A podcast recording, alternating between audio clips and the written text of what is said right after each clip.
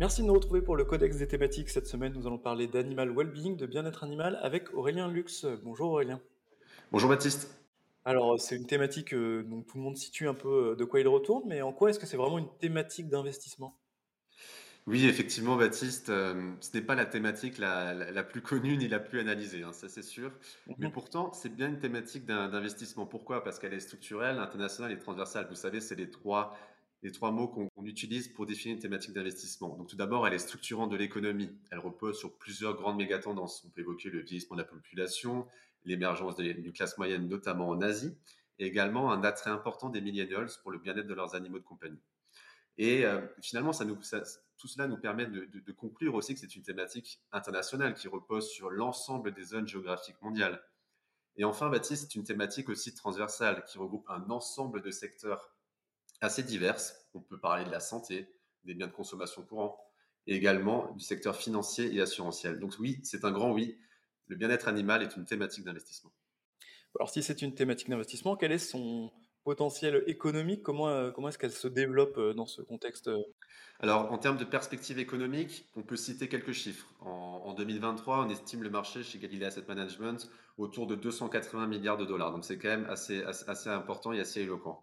On estime la croissance autour de 6-7% pour atteindre en 2030 environ 500 milliards de dollars.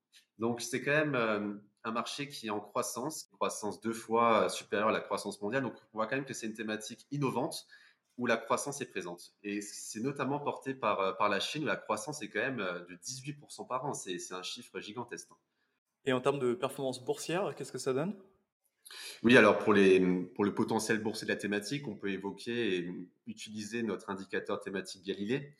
Euh, donc, selon notre indicateur euh, thématique Galilée, les, performances étaient très très bonnes en 2020 et 2021. Donc, euh, plus 45% en 2020, plus 15% en 2021 pour la thématique. Donc, très forte performance à ce moment-là. Ensuite, depuis 2022, un peu comme le reste de l'économie mondiale, ça peine un peu plus. On a quand même perdu 28% en 2022 et 5% cette année.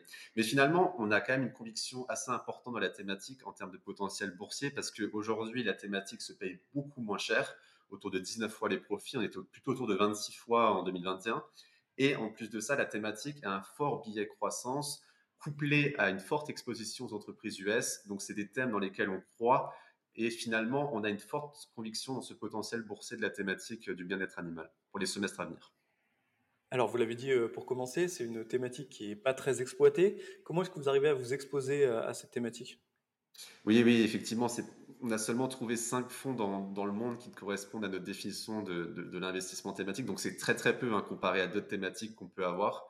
Euh, on peut évoquer le fonds euh, d'Alliance, donc Pet et Animal Wellbeing, donc qui investit dans des purs players de la thématique, souvent des small et mid cap qui sont leaders dans leur marché, qui sont très présentes, qui sont très innovantes. Donc ça, c'est très intéressant.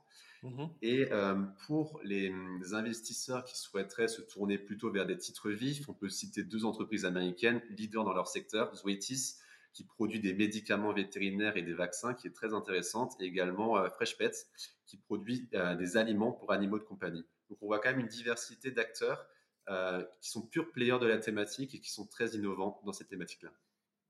Merci beaucoup Aurélien pour ce point sur la thématique du bien-être animal. Merci à vous. Retrouvez nos podcasts sur Spotify, Apple Podcasts et sur toutes les plateformes d'écoute.